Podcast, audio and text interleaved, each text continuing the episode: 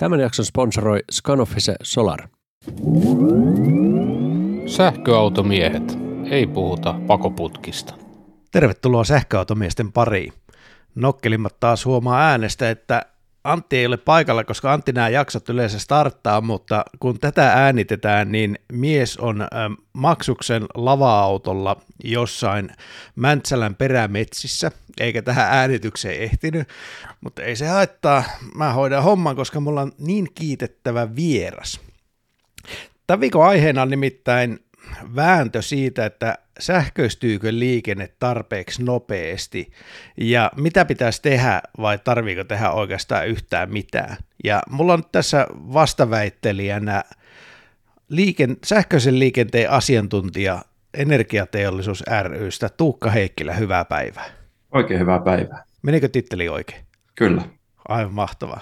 Ja rehellisyyden nimissä nyt on todettava alkuun jo, kun me käsitellään nyt tätä, että sähköistyykö liikenne tarpeeksi nopeasti, niin, niin jos ei ole jollekin jo selvää, niin meikäläinen on aika vahvasti niin pro-sähköauto, kas kummaa.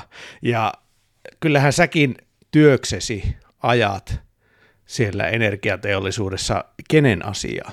Joo, siis tota, energiateollisuus on tota, siis suomalaisten sähköyhtiöiden, sähköverkkoyhtiöiden, sähkön myyntiyhtiöiden, sähkön tuotantoyhtiöiden tota, no niin, edunvalvoja, näin, niin totta kai se niin kuin pitää, pitää aina mielessä, ja kyllä se ainakin tuolla minun someprofiileissa näin niin hyvin selkeästi näkyy näin, ja meillä on energiateollisuudessa niin kuin tällaiset, niitä kutsutaan kestävän loppauksen säännöiksi näin, että kyllä me aina kerrotaan, että ketä me edustetaan, meidän jäsenluettelo on julkinen esimerkiksi näin, niin ihan kuka vaan pääsee katsomaan tota, noin, niin energiateollisuuden sivuilta, että kuka mä oon ja millaisia yrityksiä minä edustan.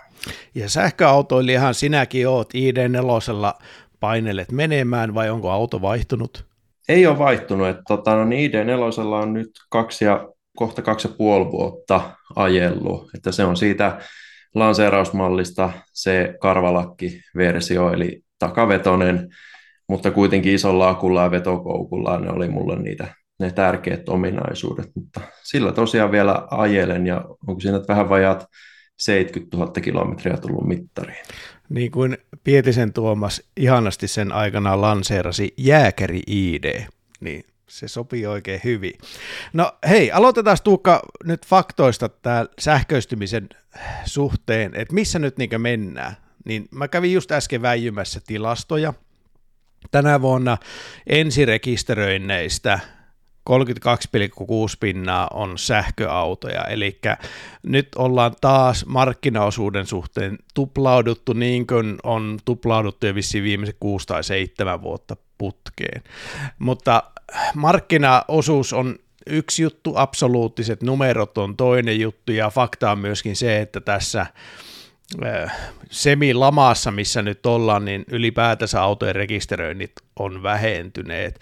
Ja sitten autoalahan huutelee tuolla, että kun rekisteröinnit tulee aina tilauksia jäljessä, siinä on aina pitkä käppi, saattaa olla puolesta vuodesta vuoteen, että tilaukset olisi tänä vuonna hyytynyt kovastikin. Onko sähköistymisen näköpiirissä tummia pilviä ja tapahtuuko se tarpeeksi nopeasti? oikeastaan se, mistä tuolla ollaankin somessa ja muualla huomautettu, on se, että siinä tästä autoalan ö, tilaustiedosta, mistä he tota, noin, niin nyt kovasti julkisia tiedotteita tekee näin, niin siinä ei ole tätä erästä yhdysvaltalaista T-alkuista hyvin merkittävää sähköautovalmistajaa mukana, mutta kyllä se toisaalta, kyllä se ihan siis totta on, että totta kai niin kuin kun autot kuitenkin suurelta osin nostetaan rahoituksella, varsinkin sähköautot näin, niin totta kai se nyt vaikuttaa siihen, että jos korot nousee näin, niin se kuukauserä on korkeampi. Ja sitten muutenkin se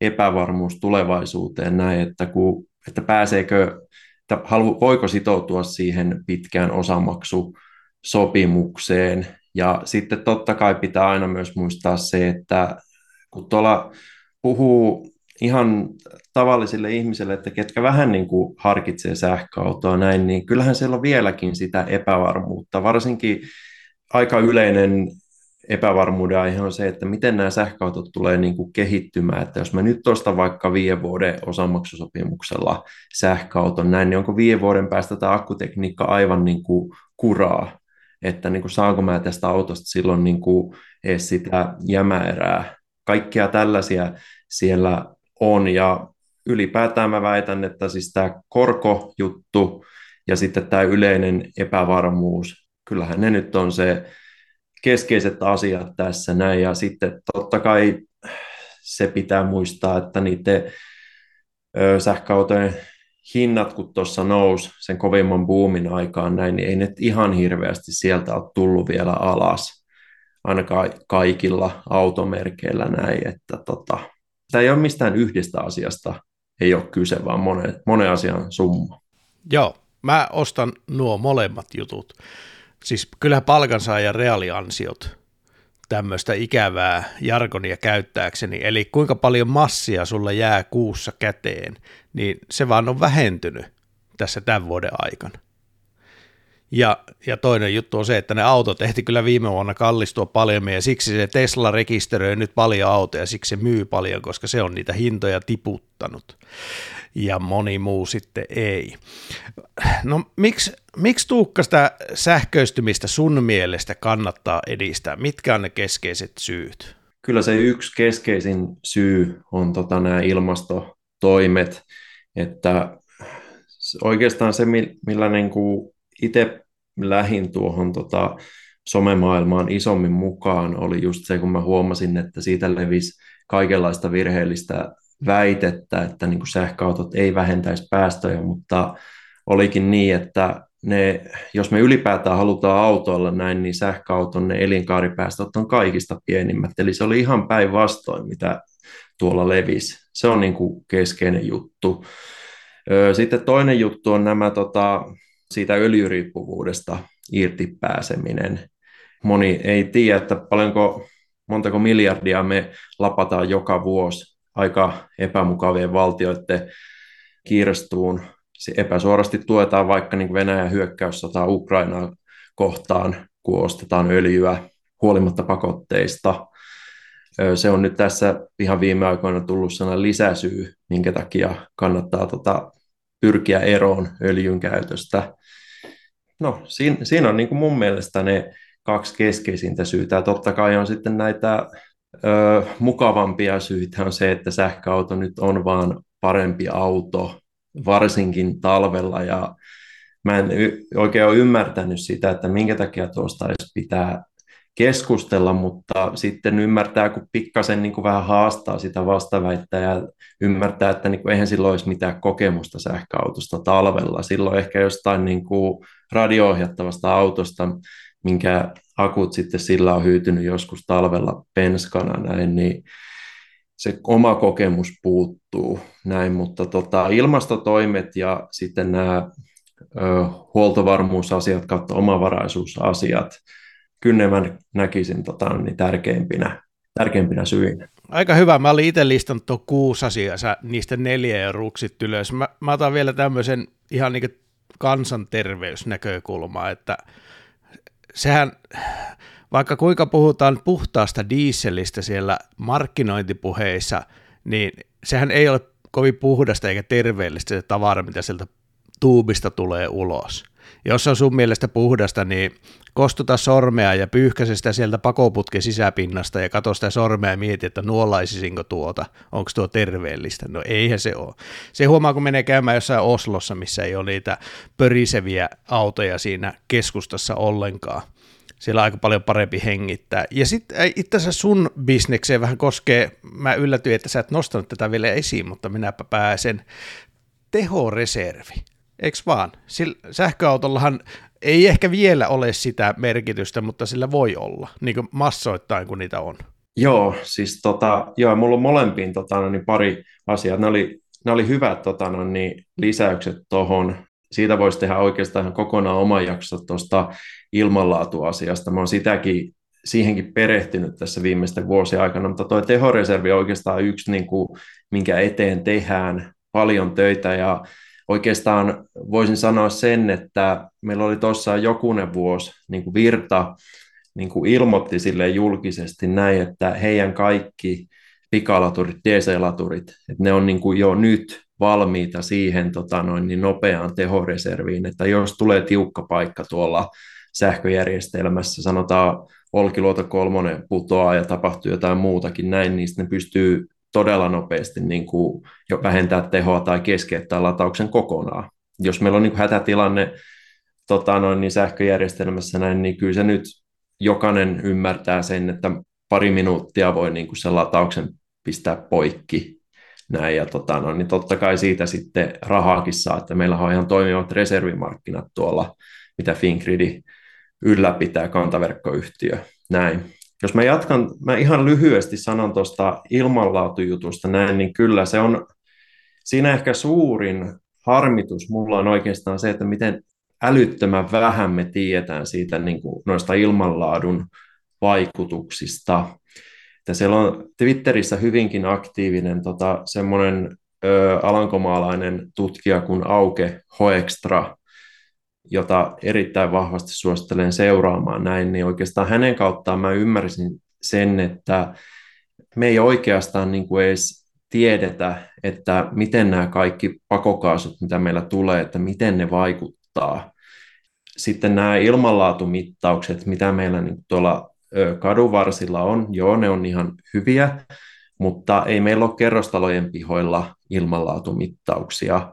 Meillä tota, noin niin, me ei oikeastaan autoistakaan saa nykyään ihan hirveästi sellaista niin kuin tosielämän dataa, että meillä oli tekniikan maailmassa 2019 oli edellinen VTT Labrassa tehty mittaus noille polttomoottoriautoille, ja siellähän tuli näitä typeoksideja niin kuin kylmäkäynnistyksessä viiden minuutin keskiarvona katsottuna niin kuin ihan älytön määrä. Mä pahoin pelkään, että tässä tulee nyt sitten sanotaan tämän vuosikymmenen loppupuolella, kun tota noin, niin tietämys tästä lisääntyy näin, niin me, me tullaan tota noin, niin näkemään aika paljon rajumpia toimenpiteitä polttomoottoriautoja kohtaan ihan jo pelkästään ilmanlaadun vuoksi. Vaikka tota, no, niin me ei ajateltaisi ollenkaan ilmastoa tai näitä muita etuja.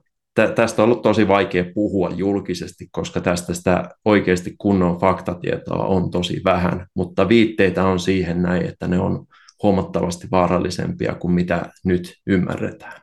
Piste. Kyllä. Sä nostit hyvin esiin se, että kyllä me junavaunuittain lapetaan rahaa noihin diktatuureihin sen ansiosta, että sieltä tulee sitten mustaa tavaraa, mitä täällä voidaan polttaa ja myrkyttää itteemme sillä.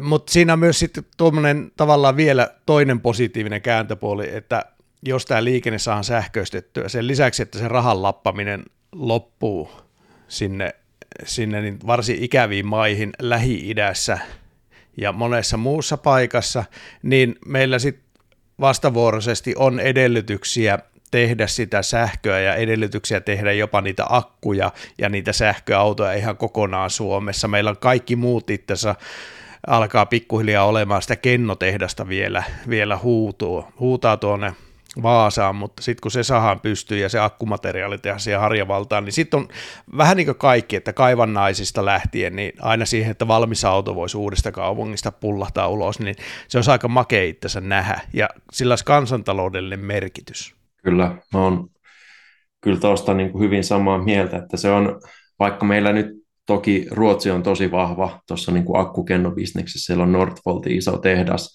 että silleen niin kuin ei, se, ei niitä niin kuin kaukaa tarvitse niitä akkukennoja hakea, mutta sillä on niin kuin tosi iso psykologinen merkitys, että meillä on se koko arvoketju, me ei ole mistään muusta ö, riippuvaisia. Näin, niin kyllä, kyllä se on just noin. No mitäs, mitäs sä Tuukka näet, mitä esteitä tai hidasteita tällä hetkellä sille sähköistymiselle on?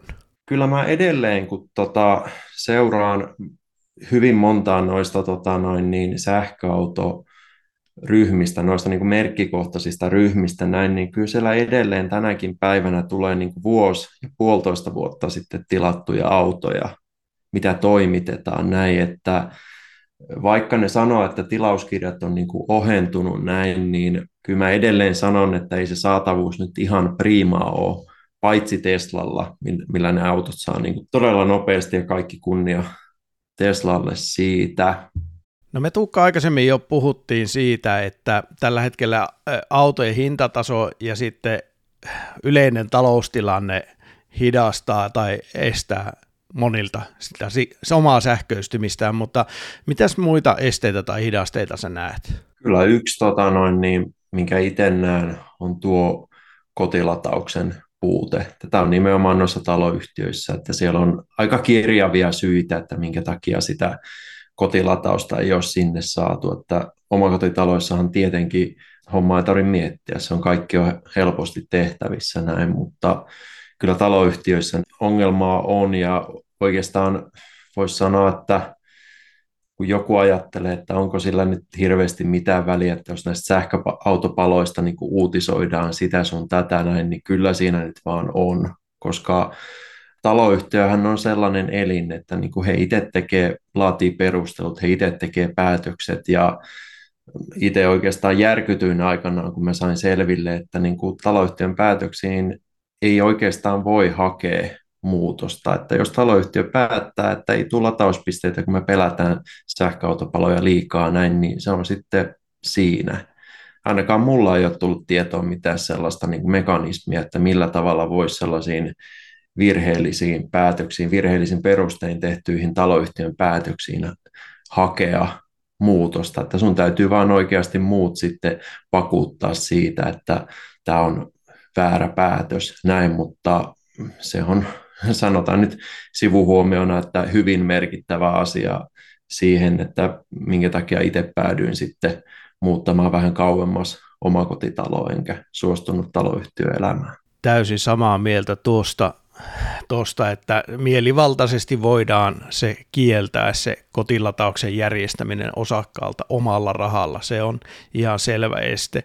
Autojen saatavuus ehkä kuitenkin jossain määrin on, ei varmaan niin paha kuin viime vuonna. No se on tosi niin kuin, äh, automerkkikohtaista, että kyllä mä tosiaan somessa kun seuraan näitä uusia autojen toimituksia, mitä tulee tänne niin kuin automerkkikohtaisiin ryhmiin näin, niin kyllä siellä edelleen toimitetaan vuosi, puolitoista vuottakin sitten tilattuja autoja, että se, on, se riippuu ihan hirveästi siitä automallista ja varustelutasosta, niin se on oikeasti, se tilanne on laidasta laitaan noissa niin kuin automerkeissä, ja mä ehkä itse niin kuin seuraisin sitä, että totta kai voi aina kysyä autoliikkeeltä, että mikä se on toimitusaika. Ne on ollut tosi ansiokkaita juttuja, mitkä oliko se nyt moottorilehti, mikä oli tehnyt, että he oli vain soitellut, että miten nopeasti saan auton. Sitten totta kai sellainen epäsuora indikaattori on se, että niin kuin, tuleeko noita hinnalennuksia, onko se listahinta vai saako sitä vähän halvemmalla, ja sitten varsinkin jos toi listahinta niin kuin, tulee alas näin, niin se on mun mielestä jo tosi vahva merkki siitä näin, että nyt sitten ehkä kysyntää halutaan nostaa. Kyllä ja listohintoja on onneksi tullut alaspäin. Joo. Ja jonkin verran on tullut myös semmoisia uusia malleja huomaa tässä, vaikkapa nyt MG, joka tuli aika aggressiivisesti Hedinin tuomana Suomeen, niin niitä on nyt mennyt aika paljon MG4 ja 5 Marvelia, koska sitten kun tuodaan semmoinen auto, tai Volvo EX30 herätti heti paljon kiinnostusta, kun oli semmoinen auto, missä hintaluokka on järkevä. kyllä mä sanon, että loppaus on myöskin yksi tekijä, että kyllähän tuo fossiiliteollisuus loppaa edelleen, ja sitten myöskin tietyt autovalmistajat, jotka ei ole kovin sitoutuneita sähköistymiseen, niin loppaa ja ovat lopanneet kovasti. Ja kun niitä mielikuvia synnytetään, niin se ollaan huomattu, että ne mielikuvat säilyy vuosia tämä pitää ihan paikkansa ja se on kyllä pakko sanoa, että niin meillä on Suomessa oikeasti aika hyvä tilanne moneen muuhun maahan verrattuna. Että mä tuossa yksi päivä etin ihan vain tavallista videota autopalosta ja sitten sähköautopalosta. Tämä laitoin YouTubeen hakuun EV Car Fire. Hyvänä aika, millaista settiä siellä tuli. Ne oli tota, niin jenkeistä pääosin kyllä nämä videot, mutta niillä oli ihan älytön määrä niitä katselukertoja. Ei mä yhtään niin kuin ihmetytä se, että Yhdysvalloissa niin kuin tuo liikenteen sähköistyminen on niin älyttömän paljon hitaampaa. Totta kai siellä on halvempaa bensaa, että se auton käyttökulujen suhde on erilainen näin, mutta mä väitän, että siellä se on varmaan maailman niin kuin suurin tekijä tuo niin kuin mielikuva, mikä on ihmisille annettu sähköautoista. Näin, ja mä olisin niin kuin ylipäätään hyvin tyytyväinen tähän niin kuin Euroopan tilanteeseen, jos verrataan siihen, että mikä se tilanne oli, sanotaan vaikka kuusi vuotta sitten. Mä vähän reilu kuusi vuotta sitten sain itse oman ensimmäisen sähköauton Nissan Leafin näin, ja kyllä silloin se oli niin kuin kaikki Mika Anttoset sun muut näin, niin ihan täysin kritiikittä sai tota noin, niin uutisissa sanoa tota noin, niin sanottavansa sähköautosta, ja me kaikki tietää, että mikä se sanottava sitten oli. Kyllä. No sitten yksi tekijä, mikä, mitä mä ainakin kattelen mielelläni, on se, että miten ylipäätänsä uutta teknologiaa on läpi aikojen otettu käyttöön. Ja nyt kun me katsotaan vaikka niin arkipäivästä juttua tänä päivänä kuin matkapuhelin, niin se kuitenkin keksintönä lanseerattiin sinne 80-luvun lopulla – silloin oli iso uutinen, kun Gorbatsov soitti matkapuhelimella Moskovaan, tai oli ainakin soittavinaan, ja siitäkin kuitenkin meni semmoinen parikymmentä vuotta, että niitä matkapuhelimia alkoi olla niin kaikkialla. Ja sitten jos sä katsot tästä ajassa taaksepäin, että miten vaikka televisio, jääkaappi, lentäminen, autot – mitä tahansa on yleistynyt, niin se ei ole ikinä tapahtunut vuodessa eikä kahdessa internet, vaan, vaan se kestää ja nämä, nämä kaikki on ollut vielä halvempia juttuja kuin auto, joka on aika kallis hankinta ja jolla on aika pitkä elinkaari varsinkin täällä meillä Suomessa.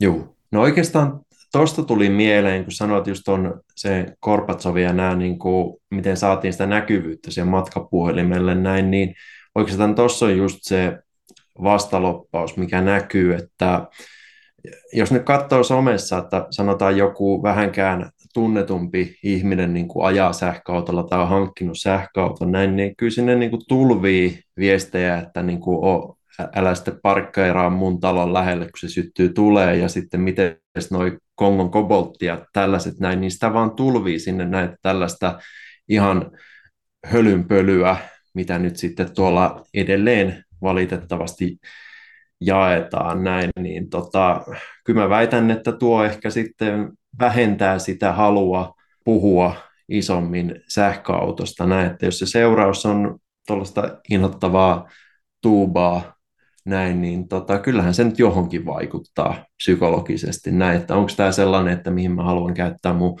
energiaa sitten loppupeleissä. Näin, niin se on tällainen hirveän vaikea sanoa, että niin kuin mikä, miten suuri se vaikutus on, mutta kyllä se on merkittävä. Ja sitten kun tuosta matkapuhelimista, niissä oli totta kai se etu, että kun se oli suomalainen, se oli kotimainen näin, niin to, toki meillä se oli varmasti sen takia helpompi, helpompi sitten tota matkapuhelimien lyödä läpi, että kun Nokia niitä tekee näin, niin siinä mielessä voisin uskoa, että jos meillä olisi oma automerkki, ehkä sähköautoihinkin sitten suhtauduttaisiin eri tavalla, tai sanotaan, että Valmet Automotive, että jos siellä nyt alettaisiin hirveitä vauhtia jotain sähköautomerkkiä tekemään sopimuksella näin, niin olisihan siitä varmasti hyötyä, mutta valitettavasti siellä on vähän hiljasta ollut. Näin on.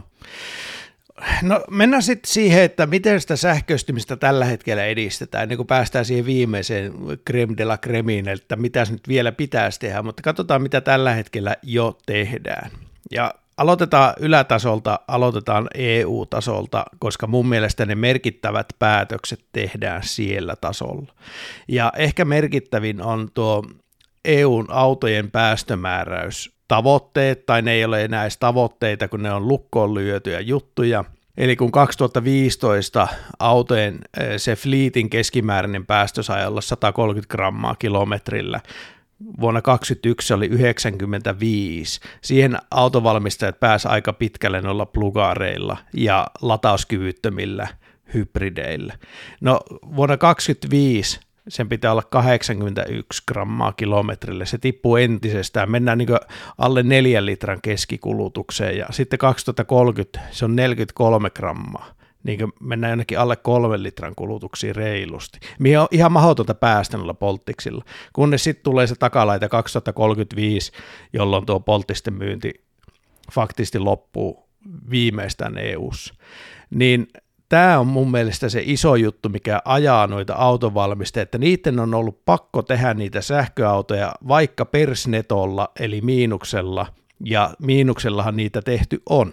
No joo, pitää paikkansa, mutta sitten aina, aina mä ajattelen sitä näin, että kyllähän heillä nyt on ollut kuitenkin tosi monta vuotta aikaa niin kuin valmistautua tähän, että jos miettii milloin Tesla alkoi tekemään autoja. Mä en muista milloin Roadsteri tuli, mutta Model S tuli 2012.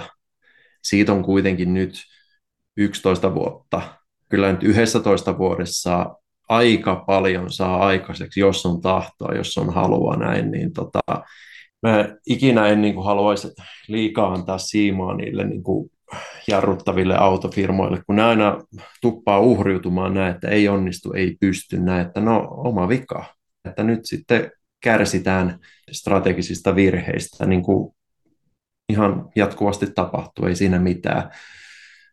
Oikeastaan tuosta niin päästölukemista, niin niistä oli paljonkin puhetta silloin Fit for 55 aikaan, mikä tuli heinäkuussa 2021 näin, niin se oli itse aika kiva nähdä, kun ennen sitä Fit for 55-pakettia, mikä siis tähtäisi tota noin, niin ilmastopäästöjen tota noin, nopeampaan vähentämiseen EU-ssa. Totta kai noilla automerkeillä, autofirmoilla oli siis ö, entuudestaan tieto, että nyt tulee kiristymään nämä päästövaatimukset näin, niin sitten ne jo ennakolta ennen sitä paketin julkistamista sanoi, että meillä on me tähdätään jo siihen, että esimerkiksi 2030 kaikki meidän myymät autot on sähköisiä. Näin. Niitä on aika monelta merkiltä tällaisia lupauksia. Sitä ei saa nyt tässä unohtaa näin, että ne lupaukset pitää edelleen paikkansa, niistä ei ole pakitettu.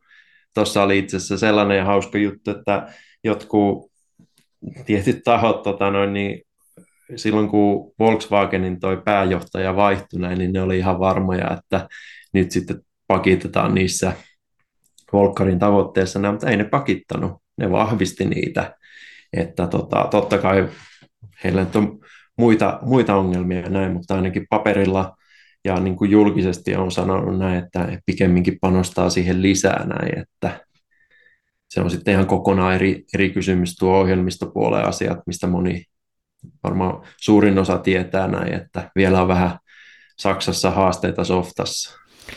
No toinen EU-tason juttu, sen lisäksi, että autojen keskipäästöjen pitää pienentyä, niin toinen juttu on sitten AFIR. Mikä on AFIR ja mitä se vaikuttaa, miten se edistää sähköistymistä? Joo, AFIR eli Alternative Fuels Infrastructure Regulation, eli se on tämä uusi asetus, mikä tota, oliko se tällä viikolla, kun se lopullinen teksti tuli tuolla netissä ulos ja tässä kohta se julkaistaan myös tuossa EUn virallisessa lehdessä, minkä jälkeen se on sitten niin kuin ihan tavallaan lopullinen. Eli se on siis aika monimutkainen, monipuolinen tota noin, asetus, jolla pyritään siihen, että koko EU-alueella nämä vaihtoehtoisten käyttövoimien käyttö olisi mahdollisimman sujuvaa.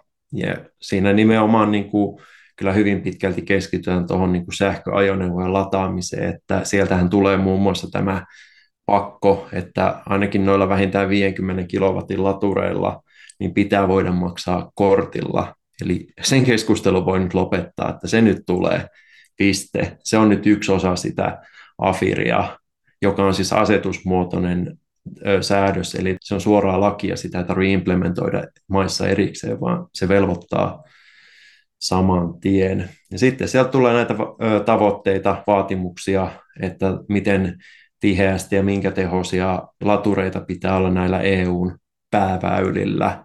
Ja vaikka meillä Suomessa henkilöautojen latausinfran tilanne on oikeasti tosi hyvä näin, niin kyllä meillä on EU-maita, että missä se ei todellakaan ole niin, niin hirveän hyvä. Tietty, itse voit varmasti kertoa vähän tarkemmin, kun tota, kävit siellä pikkusella reissulla siellä Turkin suunnalla näin, mutta tota, siinä oikeastaan Afirin niin kuin pari esimerkkiä, että mihin se koskee. Noin nyt on mun mielestä tota, niin kaikista vaikuttavimmat, eli justiin tuo maksukor- maksukorttipakko ja sitten tämä niin kuin latausinfran vaatimukset. Joo, kyllä. Ja kyllä, kyllä on, täytyy sanoa, että tuosta Saksa-Italia-linjasta itään, niin siellä on vielä aika paljon työtä tällä, tällä saralla tehtävänä. No kansallisella tasolla meillä on niin ihan Suomessakin on tehty aika paljonkin erilaisia ratkaisuja, millä sähköautoilua edistetään jo nyt. Eli ei voi sanoa, että ei ole tehty mitään. On tehty aika paljonkin juttuja. Meillä ei ole sähköautoista maksettu autoveroa enää aikoihin, ja itse meillä on ollut jo hyvin pitkä aikaa päästöperusteinen autoverojärjestelmä. Eli, eli vielä ennen 22, kun se oli, kun tuli tuo nollaverotus, niin sitä ennenkin se oli varsin pieni se autoveromäärä, mitä esimerkiksi sinä ja minä maksamme omista, omista sähkäreistämme silloin. No sitten on ollut infratukea, siihen on laitettu muutama miltsi vuosittain, aika pieniä pennosia. Öm, infratuesta varmaan löytyy mielipiteitä sultakin, mun mielestä se ei ole ollut kyllä kauhean onnistunut projekti kaiken kaikkiaan.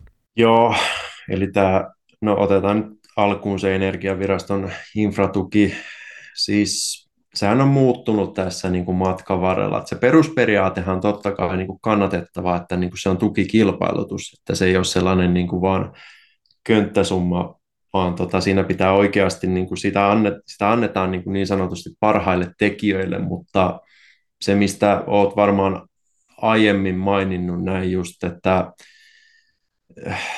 se vähän kannustaa sellaisiin niin kuin tekoihin, että sitä tukea haetaan vaan, koska siinä ei ole niin kuin hirveästi mitään sanktioita, että jos se nyt sitten rakennakaan sitä latausinfraa näin, niin se nyt on yksi ihan hyvin ilmeinen puute, mutta sitten taas plussapuolelta tässä niin kuin viime aikoina sinnehän on hyvin vahvasti tuetaan tota niin kuin raskaan liikenteen latausinfra, että siellä on ihan todella voimakkaat kertoimet sillä, että jos tota noin, niin pystyy raskasta liikennettä lataamaan näin, niin sitten se kyllä tota noin, niin hyvin, hyvin vahvasti tukee. Joo, jos mä jatkan tästä näin, niin sitten toi autovero, mainitsit näin, se on suomalainen tapa tukea, että verotetaan vähemmän.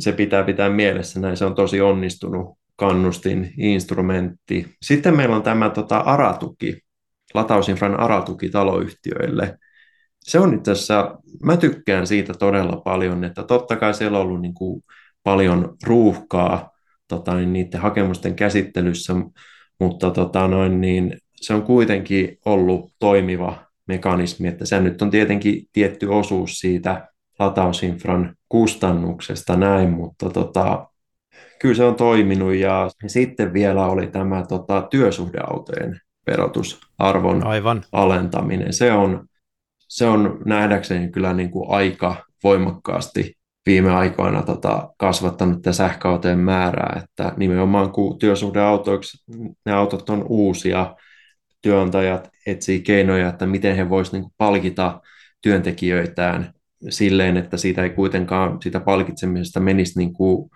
niin paljon veroja, kun jos, jos maksat lisää palkkaa näin, niin kyllä me tiedetään Suomessa, että paljonko se sitten tota, oikeasti siitä palkankorotuksesta käteen jää näin, niin tämä on sitten ollut sellainen, sanoisinko verotehokas keino palkita työntekijöitä näin, että myönnetään autoetuja sitten ja tuota verottaja sitä kautta tukee sähköautoilun yle, yleistymistä. Että mä melkein kyllä näin voisin suorilta käsin sanoa jo tässä, että tuun kannattamaan, että työsuhdeauton veroetua, että sitä nyt vielä jatkettaisiin. Sitä ei nyt ainakaan tuossa, milloinhan se nyt oli katsottiin, että se päättyy puolentoista vuoden päästä, että se ei nyt ainakaan ihan siihen niin kuin loppuisi kuin seinään. Mutta siinä oikeastaan, eikö tässä nyt tullut nämä neljä, neljä tota instrumenttia, mitä Suomessa on? No joo, kyllä mä itse mulla tuli pari muutakin mieleen. Jonkin verran meillä on velvoitetta, mä en ole ihan varma, onko tämä kansallista vai EU-tasoa, mutta meillähän on jonkin verran velvoitetta julkisista ajoneuvohankinnoista tehdä. Aivan. Päästöttömästi, mikä tarkoittaa faktisesti aina sähköautoja. Kyllä. Ja sitten on velvoite myöskin, että kun tehdään näitä isompia remontteja, piharemontteja tai tällaisia, niin sinne piti tehdä niitä latauspaikkoja. Sitten jos niitä parkkipaikkoja oli X määrä. Totta muuten. Jos mä tuohon, siis tähän tota noin niin, julkisen liikenteen tai sanotaan julkisten toimijoiden ostamiin niin kuin liikennepalveluihin, se on varmaan se, miten siellä oikeasti on näin, niin sehän just koskee näitä, että jos kunta ostaa jotain niin kuin kuljetuspalveluita näin, niin siellä on vaan pakko olla niitä sähköautoja mukana. Ja sitten meillä on näitä, öö, no ei tarvitse kuin käydä Helsinki-Vantaalla ja katsoa sitä taksien jonoa näin, niin tota, siellähän niin kuin, oliko se nyt silleen, että sähköautot on niin kuin ensisijaisia siellä. Joo. Että niin, ne saa ensimmäisenä jo viedä näin, niin kaikkea tällaisia keinoja että kyllä meillä on aika hyvin tässä niin kuin kuitenkin sellaisiakin keinoja, että mitkä nyt ei ainakaan valtion budjettiin niin kuin maksa mitään, että ne on sitten muulla tavalla tehty. Just näin.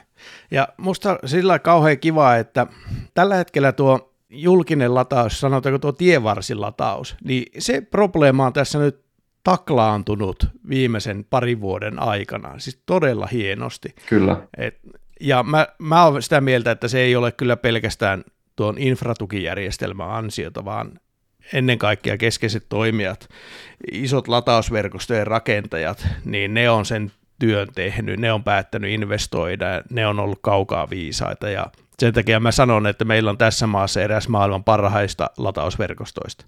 Mä oon kyllä samaa mieltä, että aika paljon tulee seurattua näitä eri, tänäkin kesänä aika moni käynyt kuitenkin sähköautolla reissussa näin, niin kyllä sieltä sitten tulee taka, yleensä takaisin sellainen ihminen, joka niin kuin kehuu Suomen latausinfra, että jos sillä oli aiemmin jotain purnausta, että miten Suomessa lataus onnistuu, niin ei ole kyllä sen reissun jälkeen yleensä. Kyllä. Hyvä. No nyt me ollaan siis purettu se, että että miksi sitä kannattaa edistää sitä sähköistymistä, mitä esteitä tai hidasteita on ja miten tällä hetkellä sitä koitetaan edistää. Lähdetään Tuukka käymään nyt pienellä breikillä ja sen jälkeen meidän parhaat esitykset ja ideat, että mitä voitaisiin vielä tehdä tämän liikenteen sähköistymisen edistämiseksi. Lataustauko.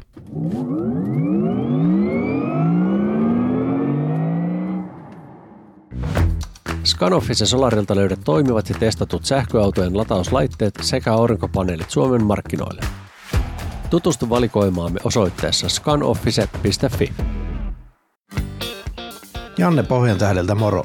Varmasti kilpailukykyiset vakuutukset sähköautosi, kotisi, lemmikkisi, läheistesi ja sinun itsesi turvaksi. Laita postia janne.tapio at pohjantahti.fi ja varaudu yllättymään iloisesti. Antti Laturille.shop verkkokaupasta terve. Meiltä latauslaitteet ja kaapelit, joita itse käyttäisimme. Laturille.shop. Laturille.shop.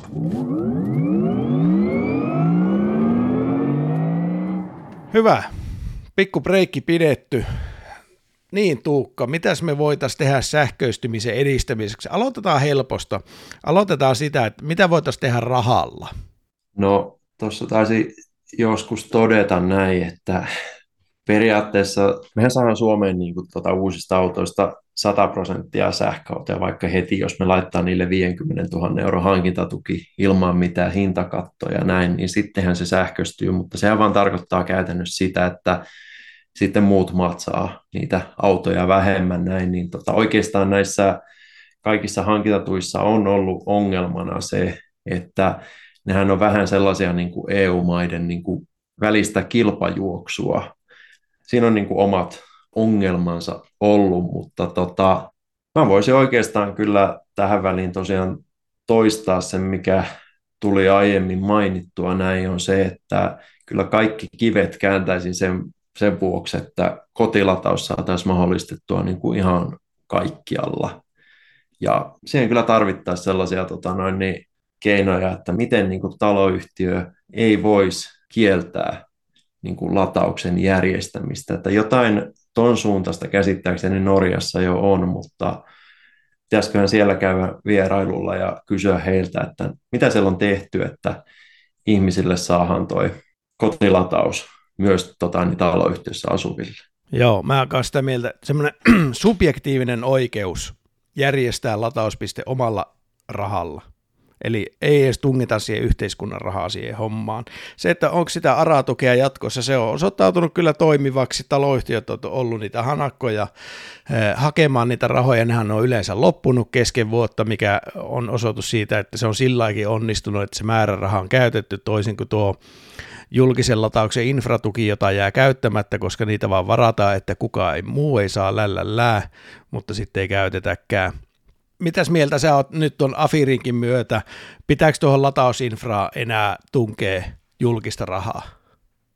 Koska mä oon niin lähtökohtaisesti, mä oon itse aika nihkeä käyttää julkista rahaa, siis jos mä nyt saisin päättää Suomen diktaattorina, niin mä käyttäisin kyllä liikenteen sähköistymiseen ihan kauhean paljon pennosia. Tässä on aika paljon olennaisempiakin juttuja tässä maassa. No kyllä se on sille, että niin kuin ainakin henkilöautoliikenteessä näin, niin kyllä se tarve alkaa nyt hiipua näin, että mä oon itse ihan julkisestikin sanonut näin, että sekä ajoneuvojen että latausinfra osalta näin, niin mä kyllä siirtäisin painopistettä raskaaseen latausinfraan, mutta ehkä siellä henkilöautojen puolellakin näin, niin voisi olla hyvä miettiä, että niin kuin miten sanotaan vaikka niin kuin taksiautoilijoiden tilannetta voitaisiin jotenkin parantaa. Näin. Kyllä mä oon itse päätynyt sille kannalle näin, että kyllä heillä, vaikka tähän on monenlaista näkemystä näin, niin kyllä mun mielestä taksi, takseilla pitää olla niin kuin joku oma heille dedikoitu latausinfransa, ainakin jossain määrin se, se nyt olisi yksi sellainen juttu, että mihin vielä henkilöautoissa ainakin pistäisin paukkuja, mutta kyllähän toi nyt muuten edistyy tosi hyvää vauhtia, että kyllä me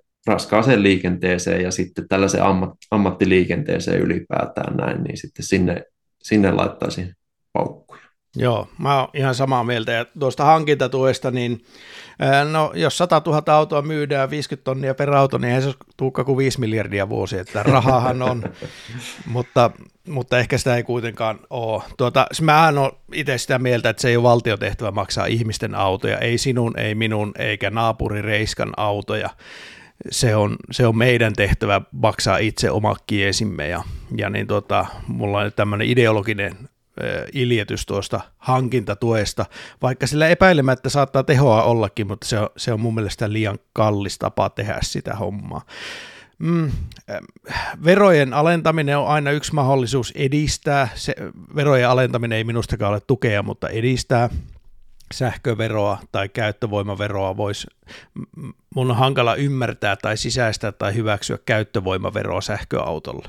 Tuo on kyllä ihan totta, että vaikka se nyt ei ihan älytön summa olekaan näin, mutta näissä aina muutoksissa onhan niissä se psykologinen tekijä. Se tavallaan niin kuin tuo, tuo taas sen sähköauton sitten monen ajatuksiin ja antaa niin kuin yhteiskunnalla sen, yhteiskunnalta sen signaalin näin, että tota, no, niin me ollaan sähköautojen takana entistä vahvemmin näin, niin oikeastaan niin, tuo hankintatuki, mitä en tosiaan itsekään kaipaa ainakaan siinä muodossa, missä se oli, niin en todellakaan kaipaa takaisin. Sehän oli aika byrokraattinen painajainen näin, mutta tota, tollaisia, tollaisia niin pieniä, sanotaan, että niin halpoja tekoja, joilla kuitenkin sitten kun ne tehdään näin, niin sitten niistä uutisissa toitotetaan niin kuin hirveästi näin, niin sitten sillä saadaan kuitenkin sitä näkyvyyttä sähköautolle ja näin, ja sitä psykologista vaikutusta näin, niin tuollaisia olisi kyllä hyvä löytää, ja tuo käyttövoimavero on, on just tota noin, niin hyvä esimerkki sellaisesta. Kyllä, ja mä itse kanssa tykkään enemmän pienistä porkkanoista kuin isoista kepeistä. Yksi iso keppihän olisi, millä sähköistymistä voisi edistää, olisi rankoa tylysti niitä polttomoottoriautoilijoita nostamalla niiden verotusta, mutta mä en oikein dikkaa siitäkään, koska Fakta on se, että hyvin monelle sähköauto on vielä pitkään ulottumattomissa. Sellaista niin taloudellista järkevää mallia ei ole, että jos sulla on se tonnin pommi, millä ajat 5000 kilometriä vuodessa, niin sen sähköistäminen on vielä pikkusen hankalaa niin taloudellisesti järkevästi. Mä tiedän, koska meillä on semmoinen tonnin pommi tuossa pihassa, sillä ajetaan tosi vain tuhat kilometriä vuodessa. Kyllä, ja sitten jos mä tuohon vielä lisään näin, niin elinkeinoelämä myös. Kyllä siellä, siellä vastaan vielä niitä tota, noin, niin tarpeita, että mihin ei vielä ole sitä sähköistä vaihtoehtoa näin, että nimenomaan niin kuin ei, ei, ei ehkä tähän hätään kyllä niin kuin ihan hirveästi kannata keskittyä sen niin kuin kepin antamiseen. Se ei vaan niin kuin jotenkin toimi. Kyllä suomalaisilla kotitalouksilla ihan riittävästi tuskaa muutenkin. Mm, no mutta jos sitä rahaa ei haluta käyttää, jos me nyt keksitään niitä fiksuja keinoja, millä mm. me edistetään liikenteen sähköistymistä ilman, että me poltetaan siihen valtion rahaa tai ilman, että me sössitään kotitalouksien ostovoimaa yhtään enempää, niin se oikeus kotilataukseen on varmaan se ykkösjuttu. mä voisin myös kyllä vähän kiristää niitä vaatimuksia julkisen sektorin hankinnoista. Nimittäin mm. meillähän sekä valtiolla, kaikilla valtion 60 virastolla ja mitä yli kymmenellä ministeriöllä ja kolmella neljällä sadalla kunnalla, niin niiden läpi kiertää aika paljon autoja. Mm. Ja ne on aika monesti tuommoisia viiden vuoden liisareita. Eihän valtiolla ajeta pääsääntöisesti 20 vuotta vanhoilla tonnin pommeilla, vaan Kyllä. ne on liisareita ja se kierto on aika nopeata, niin se on sillä kokoa suurempi tekijä vielä. Et niin siellä julkisella sektorilla ostettaisiin sähköautoja aina, kun se on mahdollista siihen tehtävään nähen. Mä ymmärrän, että panssarivaunu on hankala sähköistää, ehkä jossakin tapauksessa paloautoakin, ja välttämättä Lapin poliisillekaan ei aina ihan se sähkömaija ole kätevin just tällä hetkellä, mutta aina kun se voidaan sähköistää, valtiolla ja kunnilla on ihan sikapaljon Toyota Jariksia ja Skoda Octavioita ja Ford Mondeoita, ja ne vois kaikki olla sähköisiä. Joo, tämä on itse hyvä, hyvä nosto, että tota noin, niin, tuohon varmaan sitten, jos mennään ihan niin kuin konkreettisesti, että miten tota voisi lähteä edistämään, näin on sitten niin kuin kävisi joku taho, en tiedä kuka se olisi, mutta joku taho kävisi kammalla läpi justiin valtion julkisten toimijoiden nämä auton käytöt ja etsisi ne kohteet, missä niitä kilometrejä tulee paljon. Sitten siitä vaan tota noin, niin käyttökohde kerrallaan kattoisi pikkasen selvittelisi näin, että olisiko tuo mahdollista hoitaa. Kyllä sanotaan noista henkilöautoajoista, että kun pistää kartalle, että missä ne ajelee, ja ottaa vaan sen ajankohtaisen kartan, missä on tuo, nuo kaikki latauspisteet näin, niin eihän siinä olisi niin mitään ongelmaa, mutta ei ihmiset ei vaan tiedä sitä, että siellä on hyvin paljon sitä sellaista, että niin kuin tottumusta siihen tota, noin, niin polttoainekortin käyttöön ja muuta tuollaista noin, niin kyllä siinä varmaan sitten hyvä vaihtoehto on se, että yksinkertaisesti velvoitetaan, velvoitetaan ne sitten niin kuin valitsemaan se sähkö. Ja nimenomaan se, että niin kuin keskitytään niihin, että missä ajetaan paljon. Että on meillä sellaistakin ajoa varmaan huomattavasti Suomessa, että missä autolla tulee ehkä 5000 kilometriä vuodessa, niin sehän olisi jopa niin kuin uuden sähköauton niin kuin haaskausta ottaa se sellaisen näin, että kun niitä kilometrejä tulee niin vähän, siitä ei saa päästä hyötyä, siitä ei saa rahallista hyötyä hirveästi näin, niin tota, katsoo niitä käyttötarpeita, missä ajetaan eniten näin, niin joku tällainen selvitys olisi kyllä koko valtio osalta hyvä tehdä. Kyllä. Mitä oot mieltä, pitäisikö työpaikkalataukseen laittaa lisää velvoitteita, että työnantajia riittävän suurissa yrityksissä velvoitettaisiin asentamaan latauspisteitä niille työntekijöille. Se voisi ratkaista osalla se kotilatauksen puutteen, jos duunissa saisi ladattua. Okei, se ei loma-aikoja ja viikonloppuja ratkaise, mutta arkipäivät aika kivasti. Joo, tämä tota, no, niin tietyltä osaltaan taitaa tulla sen EPPD-direktiivin myötä, eli se toi tota, rakennusten energiatehokkuusdirektiivi.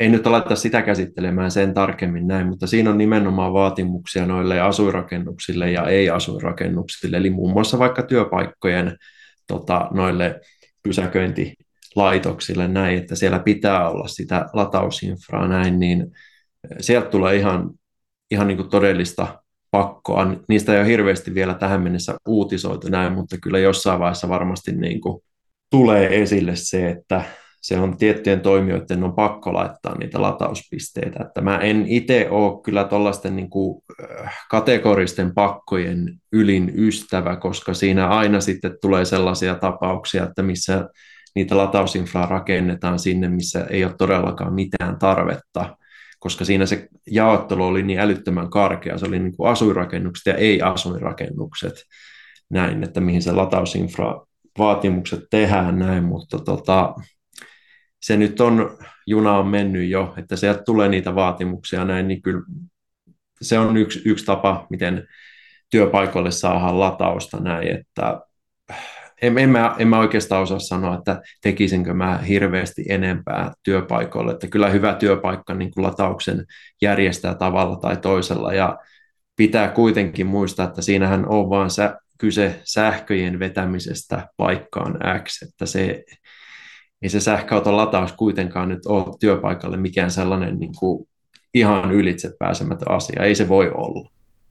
Toivottavasti valtiokin työnantajana, merkittävänäkin sellaisena, niin muuttuisi hyväksi työnantajaksi tässä suhteessa Suomessa. Siellä on 70-80 000 työntekijää, niin ehkä sielläkin voisi olla paikallaan järjestää latausta eikä kieltää sitä. Tota, tiukempaa lainsäädäntöä takseille, mitä siitä ajattelet?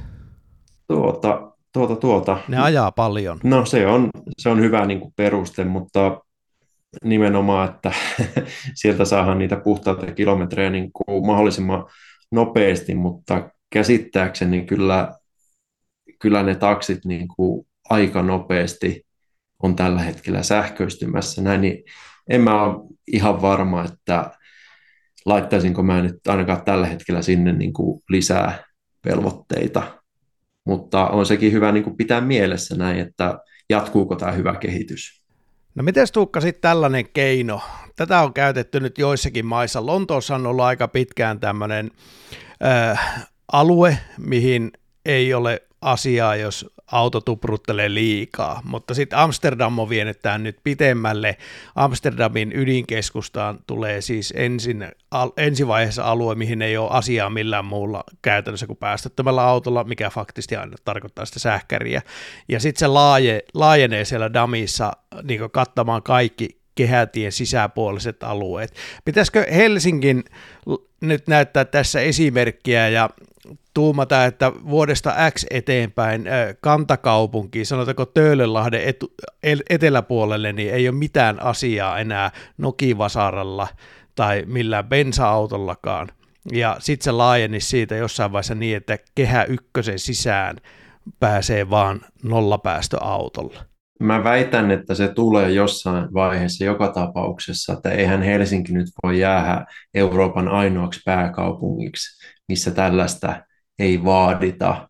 Näin, niin tota, kyllä mä väitän, että niin nyt kannattaisi alkaa valmistelemaan ainakin tuota, tota, no, niin rajoituksia nimenomaan tota, ottaa vaan oppia näistä eri kaupungeista, että mitkä on tehnyt oma-aloitteisesti näitä tota, noin, niin, päätöksiä. Ja ö, vaikka nyt sanotaan, että Suomessa on maailman puhtain ilma tai jotain sellaista näin, niin kyllä mun mielestä siellä on vielä aika isoja aukkoja siinä niin kuin ilmanlaadun mittauksessa, että sanotaan nyt ihan tärppinä, että kannattaa mennä kaupungin keskustaan ja silloin kun on tota, kovat pakkaset ja haistella sitä ilmaa.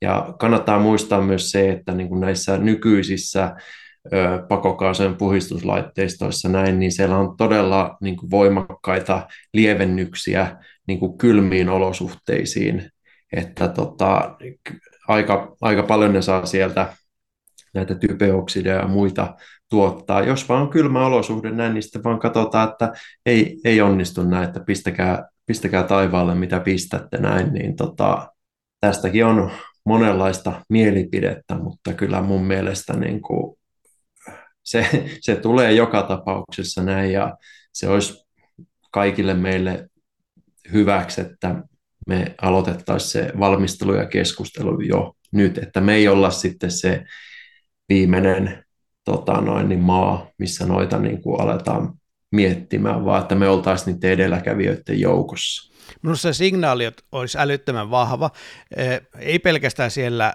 PK-seudulla, vaan vaikka Kälviellä.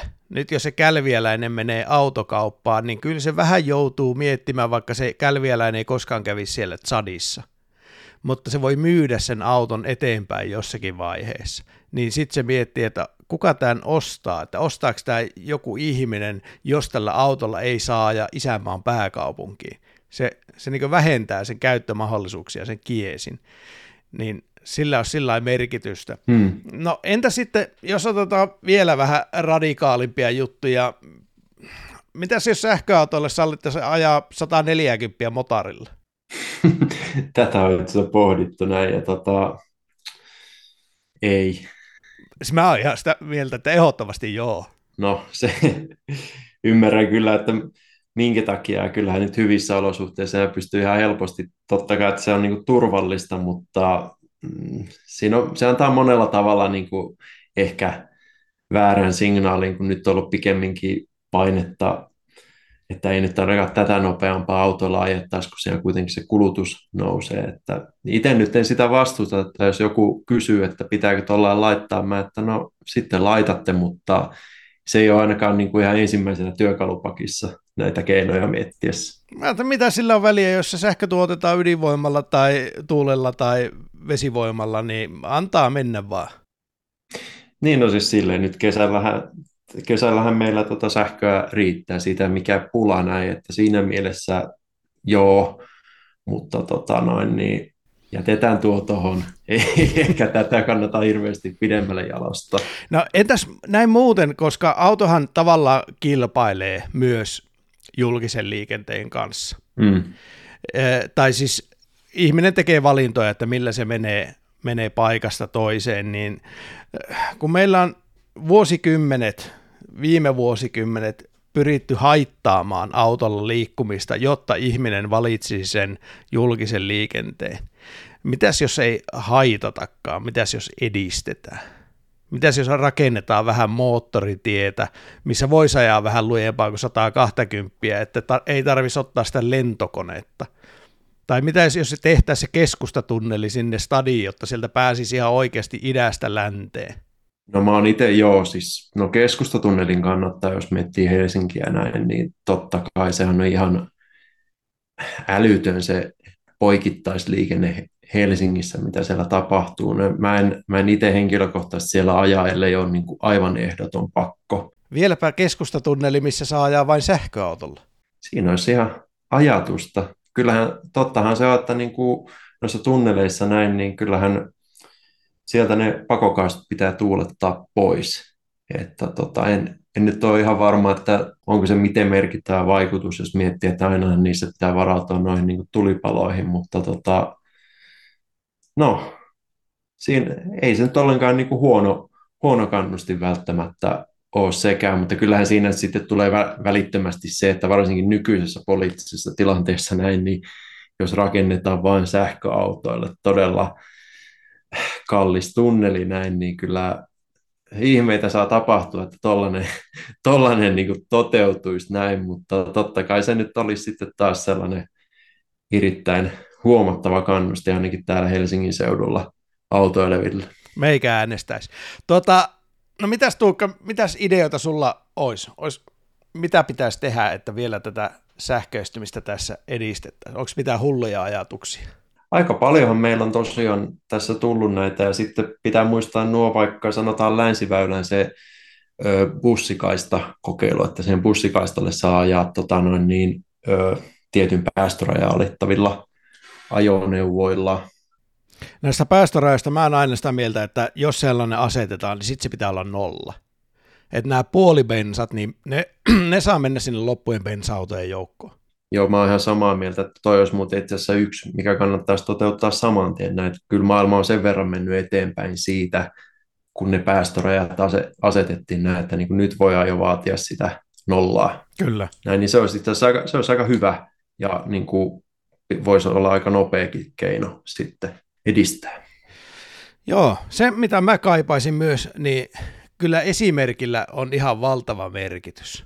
Ja meillä on niitä päättäjiä tuolla, niin heidänkin ajoneuvokalusto on jotakin ihan muuta kuin sähköauto. Mä juttelin äh, viime viikonloppuna, oli tuo FLTP-tapahtuma, niin tuli sähköautoileva kansanedustaja moikkaamaan, joka ei halunnut tulla kyllä podin vieraaksi, mutta, mutta terveisiä sinulle kuitenkin tiedä, että kuuntelet, oli kiva raatailla, niin siinä on hyvä esimerkki niin sähköautoileva päättäjä. Mun mielestä meillä valtion johtokin saisi kulkea, kun heillä virka-auto on, niin sähköautoilla. Hmm. Siihen ei mitään syytä, ei mitään syytä ää, ajaa niillä polttisautoilla. Ei niin minkäänlaista järjellistä perustelua. Sillä pääsee Hangosta Nuorkamiin alle 16 tuntiin, ja se riittää päättäjälle ihan varmasti, ne ei kovin usein niitä retkiä tee. Se on just näin. Tota, Kyllähän tuossa, jos mä oikein muistan näin, niin Helsingin kaupunki teki joskus aika hyvän teon, että hehän tota noin, niin otti sinne edustusautoksi Tesla Model S, olikohan se 100D. Ja tämä taisi olla jo, olisiko ollut 2017, eli tämä on jo niin kuin ihan tuollaista edelläkävijätouhua ollut näin, niin se on ollut vähän harmittavaa, että niin siitä ei ole ihan hirveästi sitten kuulunut mitään näin, mutta tota, eihän se vaatisi kuin päätöksen näin, että nämä, mitähän ne valtioneuvostoautot on, ne jotain Volvo S, mitä ne on S90 ja Audi A8 ja näin, niin tota, kuitenkin sitten tosi hintavia autoja nekin näin, niin no mikähän se nyt sitten olisi sellainen niin kunnon edustusluokan sähköauto, joku Mersu varmaan EQE, EQS, No siinä pari esimerkkiä, Pemari i7, siis on, kyllähän nyt autoja on jo saatavilla, ei siitä ole kiinni. No. Ja hyvällä tuurilla tänne tuli sitten joku ulkomaalainen valtiovieras, Totta. joka ensimmäistä kertaa eläessään pölähtää muuten sähköauton takapenkille matkalla presidentin kyllä. linnaa. Kyllä. Toi olisi muuten kyllä hyvä ja tuossa on tosi paljon hyvä, tuossa olisi tosi paljon hyvää kyllä tota, niin maabrändiä, että Suomessa vaan päätetään, että niin kuin kaikki valtioneuvostoautot ja kaikki nämä tota, valtion vieraita kyydittävät autot, että ne on jatkossa sähköisiä, että siellä sitten voi olla jotain poltti, niillähän on, no ei nyt tarkkaan tiedä, mutta aivan varmasti siellä on paljon vara-autoja, näin, niin kyllähän siellä niin sitten voi pitää sellaista jotain Audi A8 tai muuta, tota, niin sitten varalla jostain syystä, mitä nyt tarviikaan näin, mutta se, että lähtökohtaisesti ne olisi aina, aina sähköllä näin, niin kyllähän, kyllähän tuo olisi sellainen niin kuin yksi ihan täysin toteuttamiskelpoinen ajatus saman tien ja siitä nyt sitten tiedän varmuudella, että tulisi niin kuin jonkinlaista parranpärinää tiettyjen ihmisten osalta, mutta se vaan pitäisi suunnitella sitten niin hyvin, että niin kerrotaan näin, että Oletteko muuten huomannut, että nämä ovat halvempia kuin ne Audi A8 ja Volvo S90? Kyllä. Tota noin, niin koska eikö nyt maha olla? Juuri näin. näin niin tota, joo, tai ainakin nyt se, että niin kuin näistä ei makseta euro, euroakaan enempää kuin jos me ostettaisiin polttis edustusautot. Kyllä.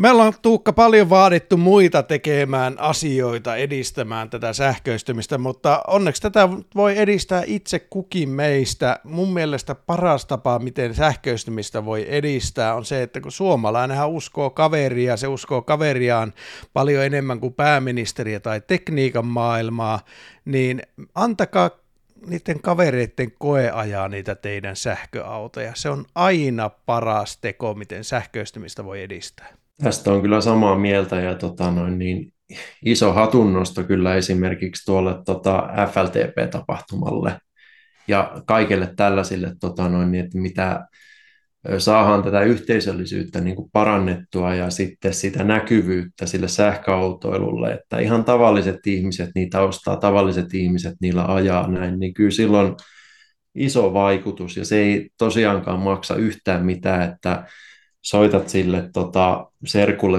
kenelle, kenet on niin kuin aikoihin ollut yhteydessä näin, että tota, niin pitäisikö käydä kahvilla näin ja sitten jossain vaiheessa kysyy näin, että onko muuten ikäkenkäsy sähköautoa näin, että lähdetäänkö koittaa, niin kyllä se siitä sitten lähtee. Että se on hyvin suuri osa tuota niin kuin sähköautovastaisuutta on se, että niistä ei vaan ole sitä kokemusta.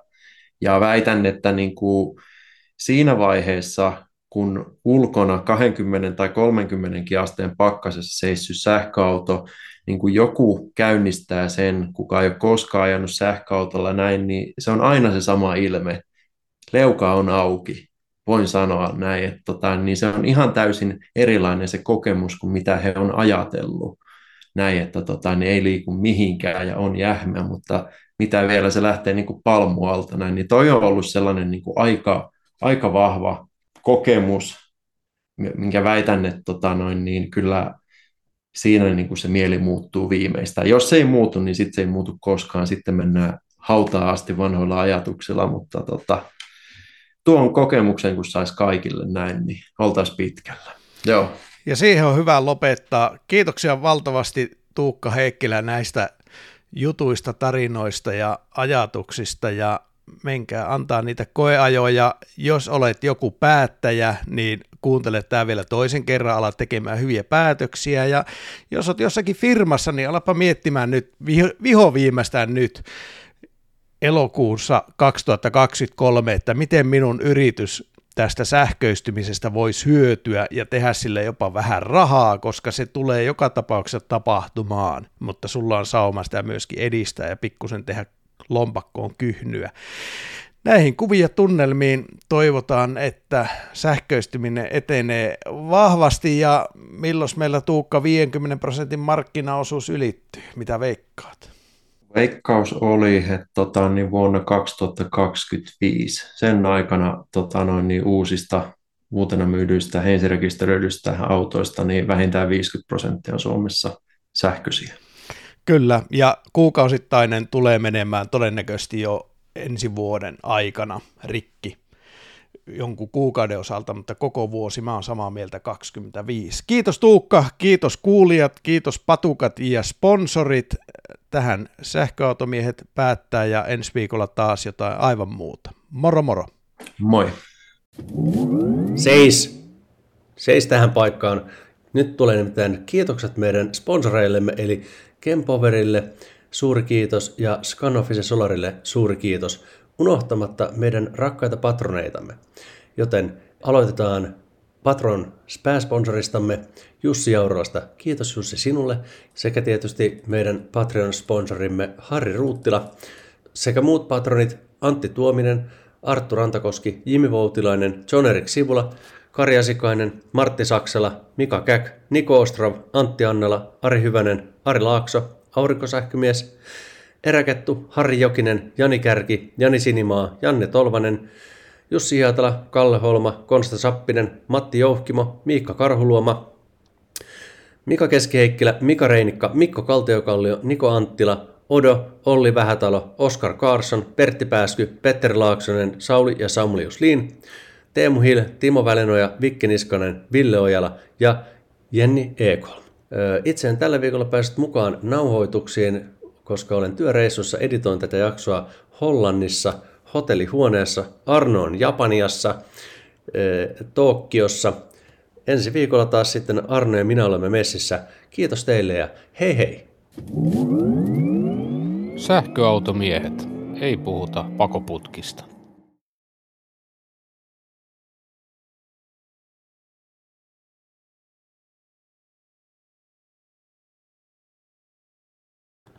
Kyllä ei moni, moni malttanut kyllä aivan loppuun asti kuunnella. Ajattelin, että vielä tänne lisään tämmöiseen lopputuuttaukseen. Olen nimittäin käynyt EQEllä Norjassa roadtripillä.